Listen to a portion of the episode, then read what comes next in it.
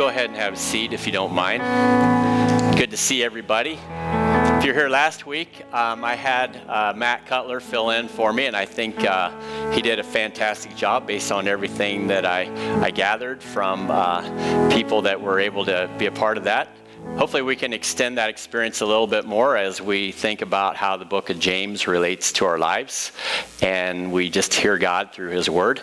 Uh, so before I begin my message today, uh, I'd like to just ask you to bow with me and let's invite God into this whole process. Lord, we are so thankful that you have given us uh, this first day of the week that we can collect our thoughts we can begin to just think about how it is that you are a part of each of our lives. And Lord, I pray that you give me your words, that what I say may be engaging for your purposes and may be helpful for the purposes of everyone that's in the room. May your spirit be with us and may you bless your word as we bless your name and worship. And I pray this in Jesus' name. Amen. All right, well, we are picking up where we left off from chapter 3 and going right into chapter 4, which sounds like a lecture, but I try to make it a little bit more practical because that really is what James is all about. If there was ever a book in the Bible that was written on the ground level, I think there's probably no other place to look than James. So much of the Bible talks about the good things, uh, the what and the why of how the Bible and everything about it focuses on the life of Jesus and makes uh, our life meaningful because of what he's done, and how a bloodstained cross and an empty tomb have a way of changing everything. But the question is for a lot of us, how does that matter in the everyday? And if you look at the book of James, uh, he answers that question point by point by point. And he does it by asking a lot of questions of us. And that isn't a bad thing from the standpoint of the Bible because what it's doing is trying to uh, allow God to open our hearts a little bit and begin to look inside so that we can maybe take a balcony view of our own lives and ask Him, how is it that we can live uh, in a better way for you?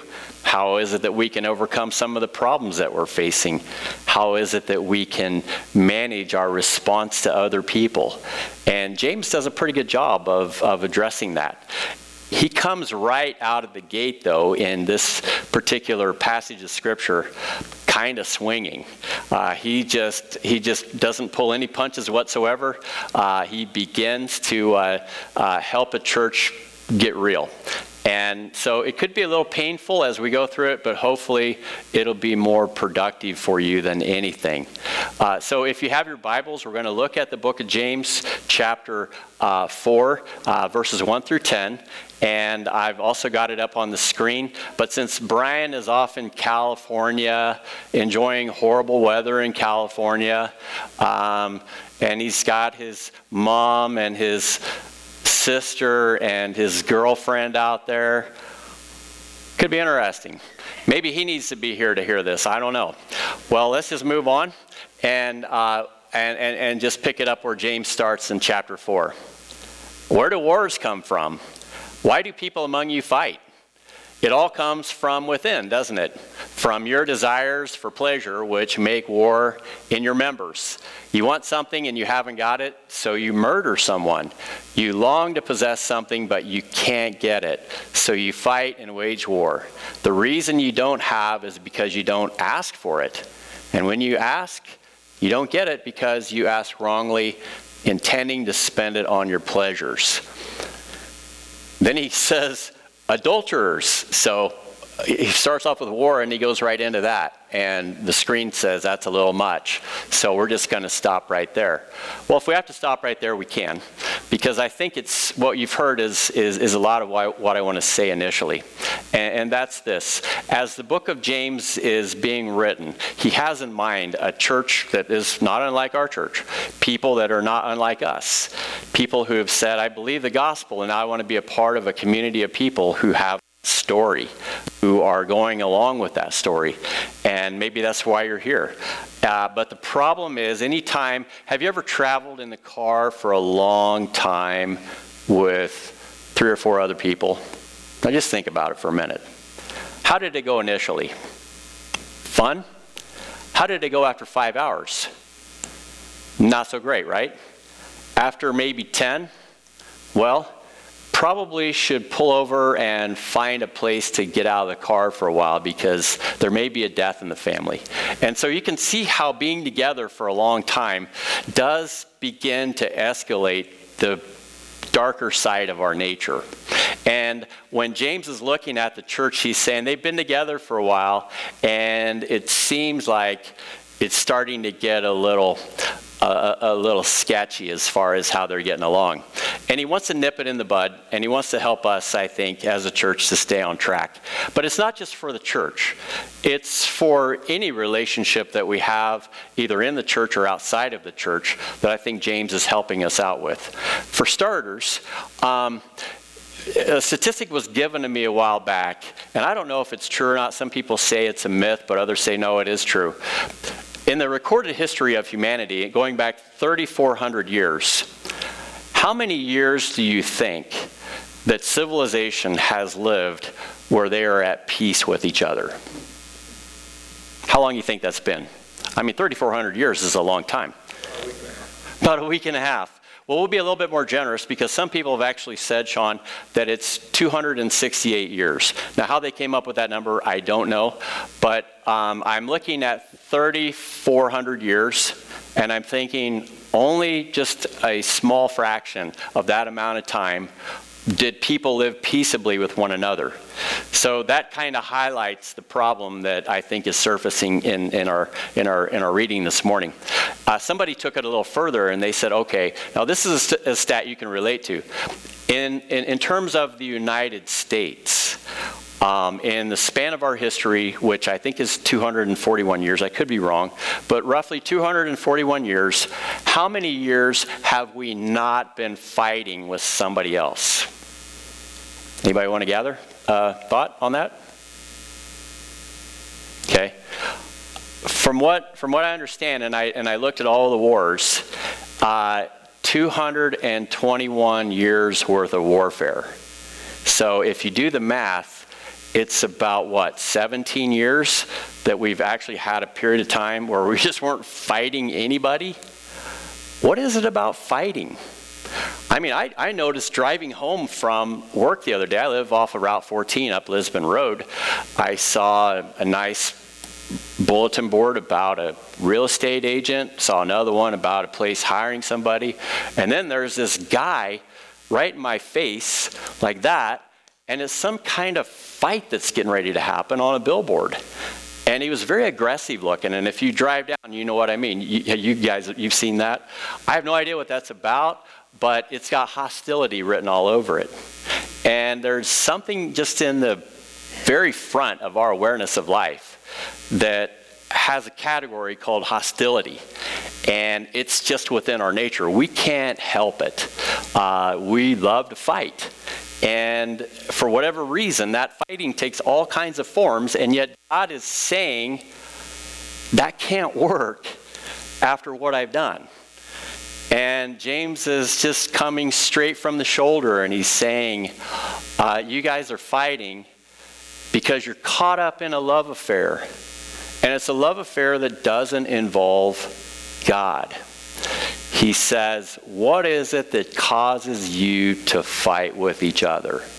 And he goes on to kind of explain that you want something, but you can't have it. It could be that you want something that somebody else has and you want to overpower them and take it.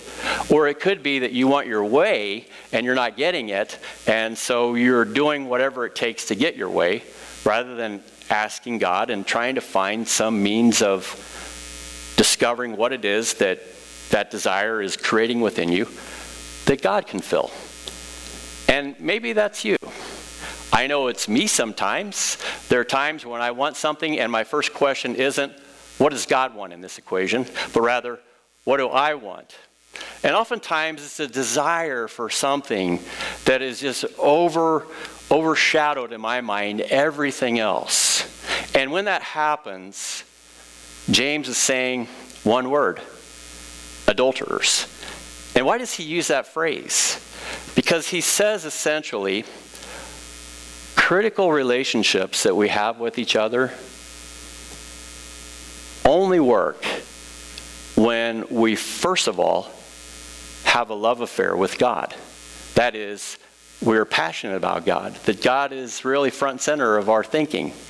It's not that we don't think about other things, it's just that we're prioritizing how He factors into everything that we do, including how we relate to each other.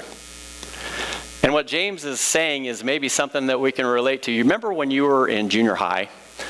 Um, my kids were there just not very long ago, and now they're they're gone. So it happens. It happens. Just trust me, it, it happens. And before they get there, though, invariably, one of them will come home during junior high and they will say something like, We were friends with so and so, but then we got into an argument, and then guess what? We're not friends anymore. And what's even worse, in our friend group, all of them sided with that person and not me. And you begin to hear this whole dynamic, and it seems so fatal and so, well, it seems just so catastrophic that you think, you know, there's nothing worse that a person could go through than that.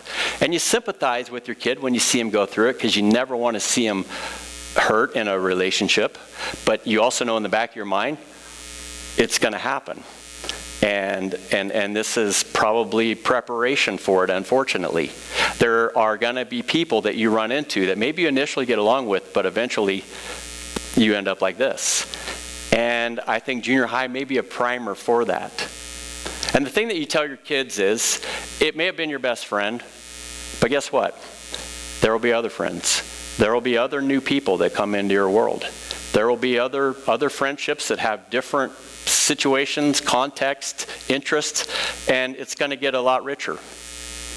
But as we all know, there is a friendship that is, that is probably one that emerges in many of our lives and one that many, some of us are struggling with, and, and that is our spouse. And how it is that we are wired to be devoted to one individual. I mean, we live in a time for sure whenever there is um, a kind of a gender blender, marriage blender going on where you're single, together with somebody, married, transgender, lesbian, gay, on and on and on. It's just a whole spectrum. But the reality is, the way God made us, is that we are designed to be devoted to one person and one person only. And there surely, you know, there are polygam, polygamous relationships and things like that, but at the end of the day, James points out something about us, and that is we're used to relating to one person profoundly um, at a time. That's all we have the capacity for. But why does he say that? Because he's looking at our hearts and he's saying, there's, there's something going on here. And there was a devotion that you had to God, and life seemed to work for you but now you've got distracted by things, you've gotten pulled away a little bit, and something else is wooing you. As we read on, if we can, let's go ahead and, and, and pick up a few more verses from there.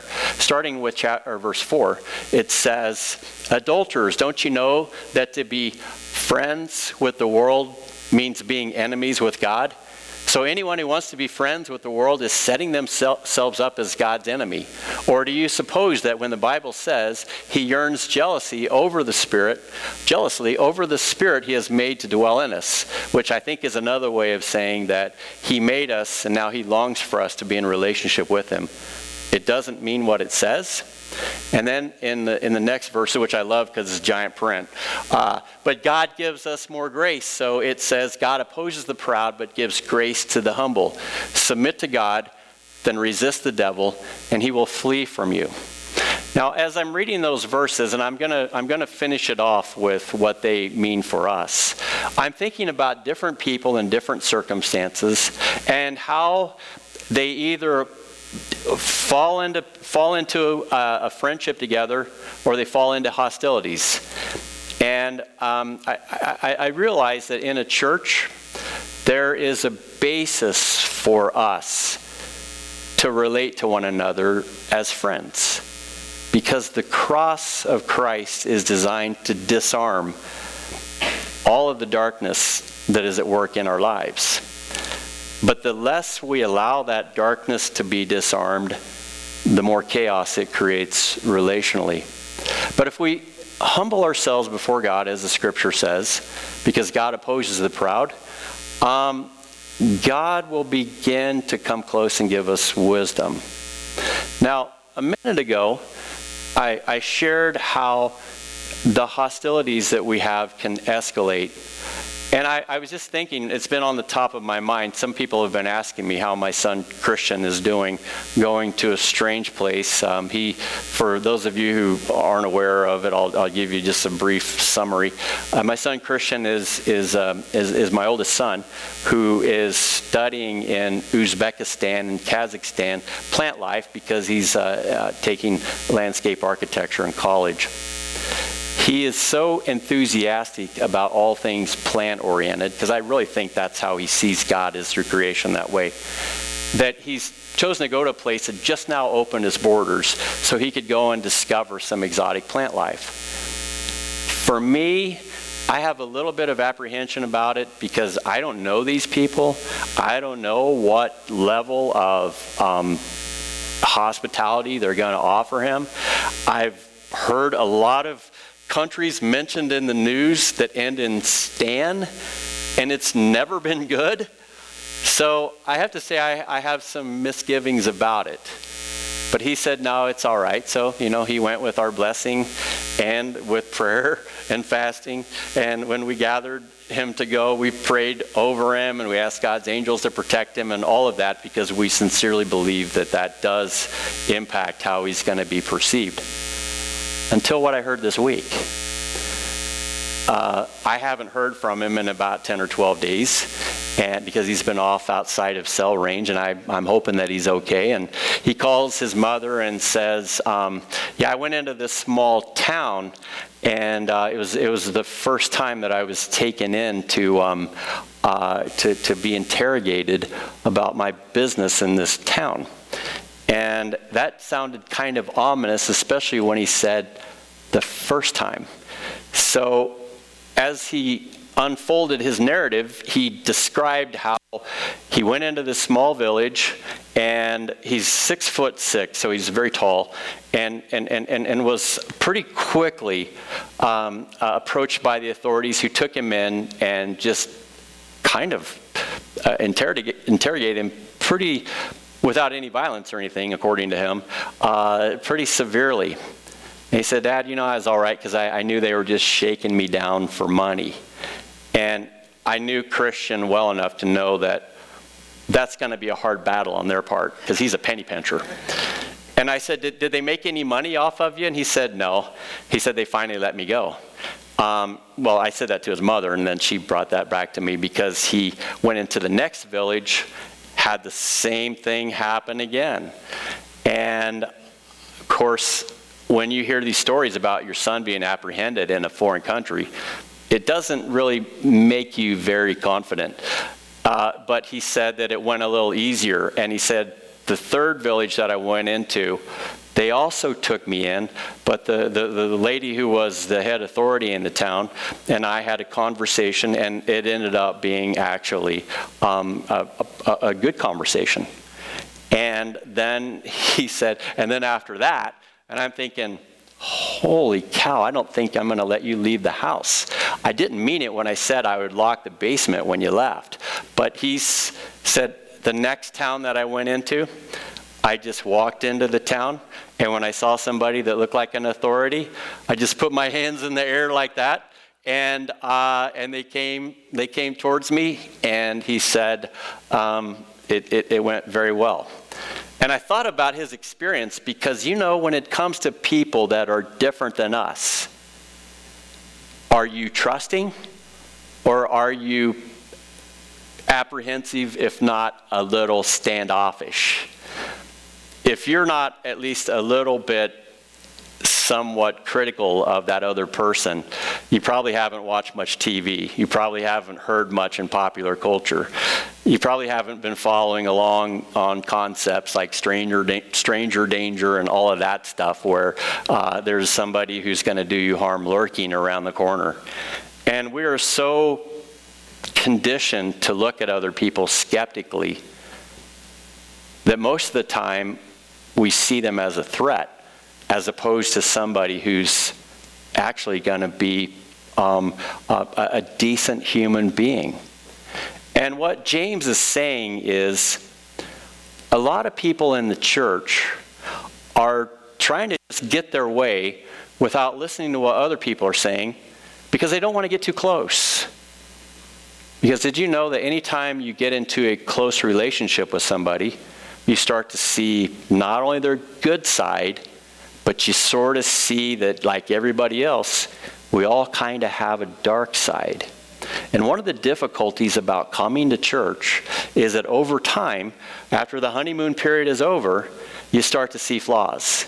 start to see flaws in each other. You start to see some willfulness. You start to see even the pastor has a few flaws. And then you think, hmm, I don't know if that place is for me or not. But let me assure you, it doesn't matter where you go, it's going to be the same pattern over and over and over. Amen. now, where do you go with this? Where does James go with this? Well, basically, he says there is a remedy, and it's kind of a severe one, but it will work. And, and that is recognize that there is a devil at work in the place, so he's just trying to find different ways to poke and prod the process so that we're even increasingly antagonistic towards each other. But there is also a God in the process who James says we're called to be friends with. This friendship that we have with God is really the whole reason why we're here. The friendship that we have with God is based on actually a new word that God has given us that we didn't have before Jesus came. You know what word that is? Agape. Agape isn't a word that was floating around in Jesus' time that people used. Agape was a word that the church basically kind of made up and said there's no way to describe the type of love that we want to tell you about except for what this word is agape. And if you ask me what the word agape means, it's this.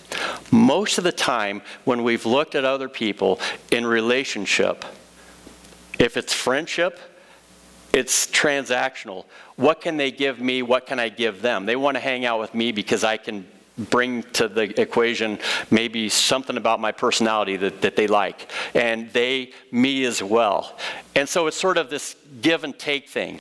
And then when it comes to even business, it's I'm going to have a friendship with you business wise as long as both of us have something in exchange that we can benefit from. And when it comes to love, I'm going to be in that category of existence with another human being as long as what they offer and what I offer is, is, is transactionally acceptable. And that's all we knew. And when God came into the world, he wanted to show us something that there was another way. And the other way is this it is a way that says, I love you no matter what.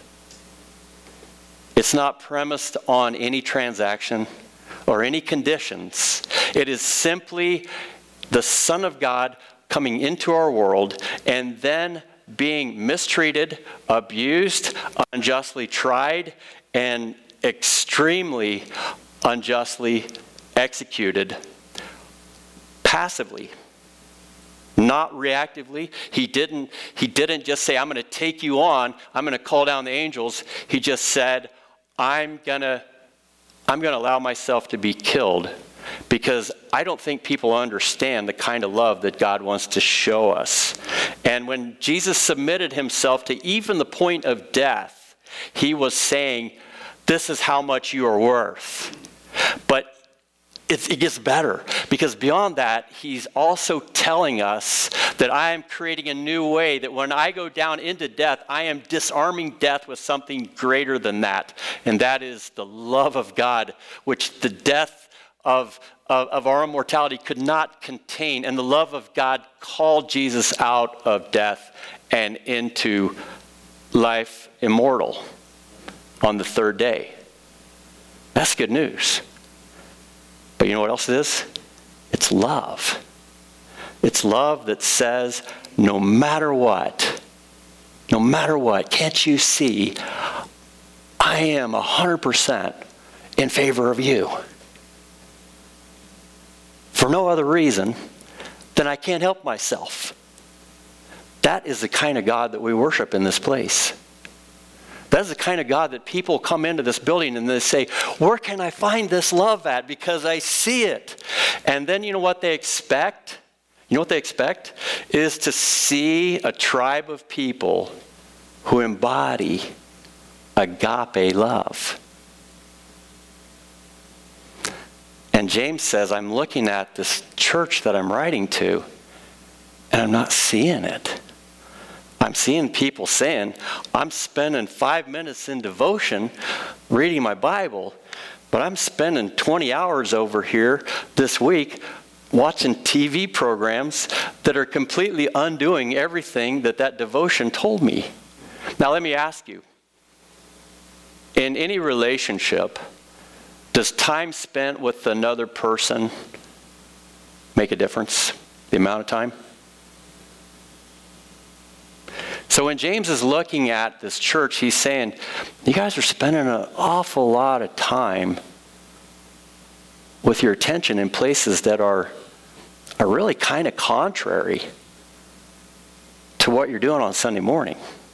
And as James is looking at them, he's saying, You know, the world, the world's happy that you come to church. The world's happy that you spend a little bit of time in the Bible. The world is actually happy that you pray a little bit. Just don't do it too much. You can flirt around with it, you can tease it a little bit, but don't take it into your heart. And what James is telling us is that if you're a follower of Jesus, then your primary devotion for everything else to work has to be God. It's the only way. But there's a lot of us in the room who are saying, I want that, but I got to tell you, I am a conflicted human being. And James does talk about that in another part of his book. He says we can be double minded where we, we live in this world here and we live in this world over here. But if you've ever done that very long, you know you end up being very anxious. And you know that it doesn't really make you the human being that you're supposed to be. So, how do we disarm the hostilities that are inside of us towards others? And how do we, with each other, disarm those hostilities in a way? Even though we don't agree on things, we still accept the other person. How do we do that? Well, it's a little severe, but it works. And it's this submit to God, resist the devil, and he will flee from you. And then you may be saying, That's great, Pastor, but how? And James, like, I got you covered. Do this. In verses 8 and following, here's the recipe. He says, Draw near to God, which I hope, you know, I'm trusting we're all doing today, because God is just waiting to draw near to you. God is a gentleman. He's not going to say, I'm going to overshadow you with my presence, and hopefully, if I smother you enough, you'll come towards me. No, He's just like, I'm going to hang close by with you. I'm going to sort of follow you. And when you're ready, and you're open, i am right there for you. Make your hands clean, you sinners. Make your hearts pure, you double minded lot. Make yourselves wretched, mourn and weep. Let your laughter turn to mourning and your joy to sorrow. And maybe you're thinking at this point, I'm sorry I came to church today. But the fact is, as James is telling us this, he's saying it's kind of a radical surgery that you have to do. You have to you have to take everything that's going on in your world. And for us, it would be probably a lot of digital input. And there are other distractions as well. And you have to hit the pause button. And you need to spend not five minutes, but a quality season, maybe a week or two or a month, of just listening to God, reading His Word spending some time praying, and just reflecting. Just thinking about what it means. Because I can assure you, when you do, God, God will listen and He'll open up. And not only that, most importantly, you'll hear something that you weren't able to hear because you're too busy being distracted by everything else.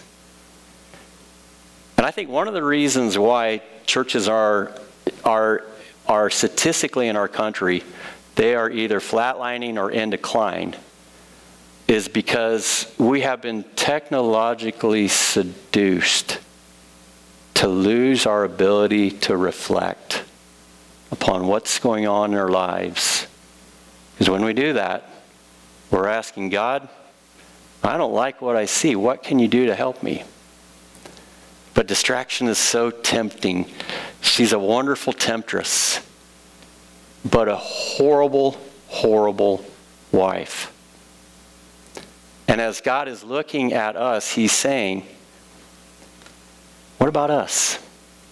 What about what's happening between you and I? Maybe we should spend some more time together.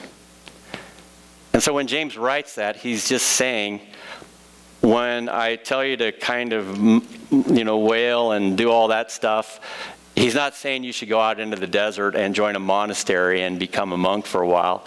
He's just saying, have the courage to press the pause button and begin to see what is swimming around in your head relative to the voice of God. And a lot of us, when we get to that place, can be a little overwhelmed. And that's why we need to be in a community of people like this, where there is love and where there is trust and where there is encouragement, hopefully, that will help us not despair along the way.